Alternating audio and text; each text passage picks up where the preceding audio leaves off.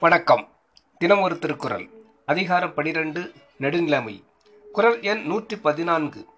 தக்கார் தகவலார் என்பது அவரவர் எச்சத்தால் காணப்படும். பொருள் நடுநிலைமை என்ற தகுதி உடையாரையும் இல்லாரையும் அவரவர் பெற்ற பிள்ளைகளாலே அறிந்து கொள்ள வேண்டும்.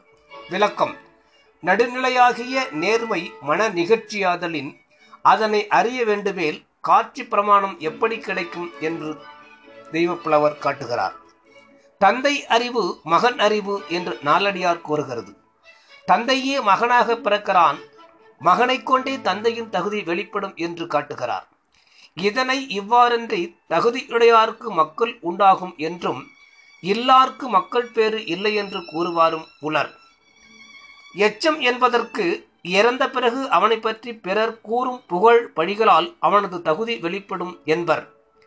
மேலும் எச்சம் என்பதற்கு இறந்த பின் எஞ்சி நிற்கும் பொருள் என்று பொருளாக கொள்வாரும் உலர்.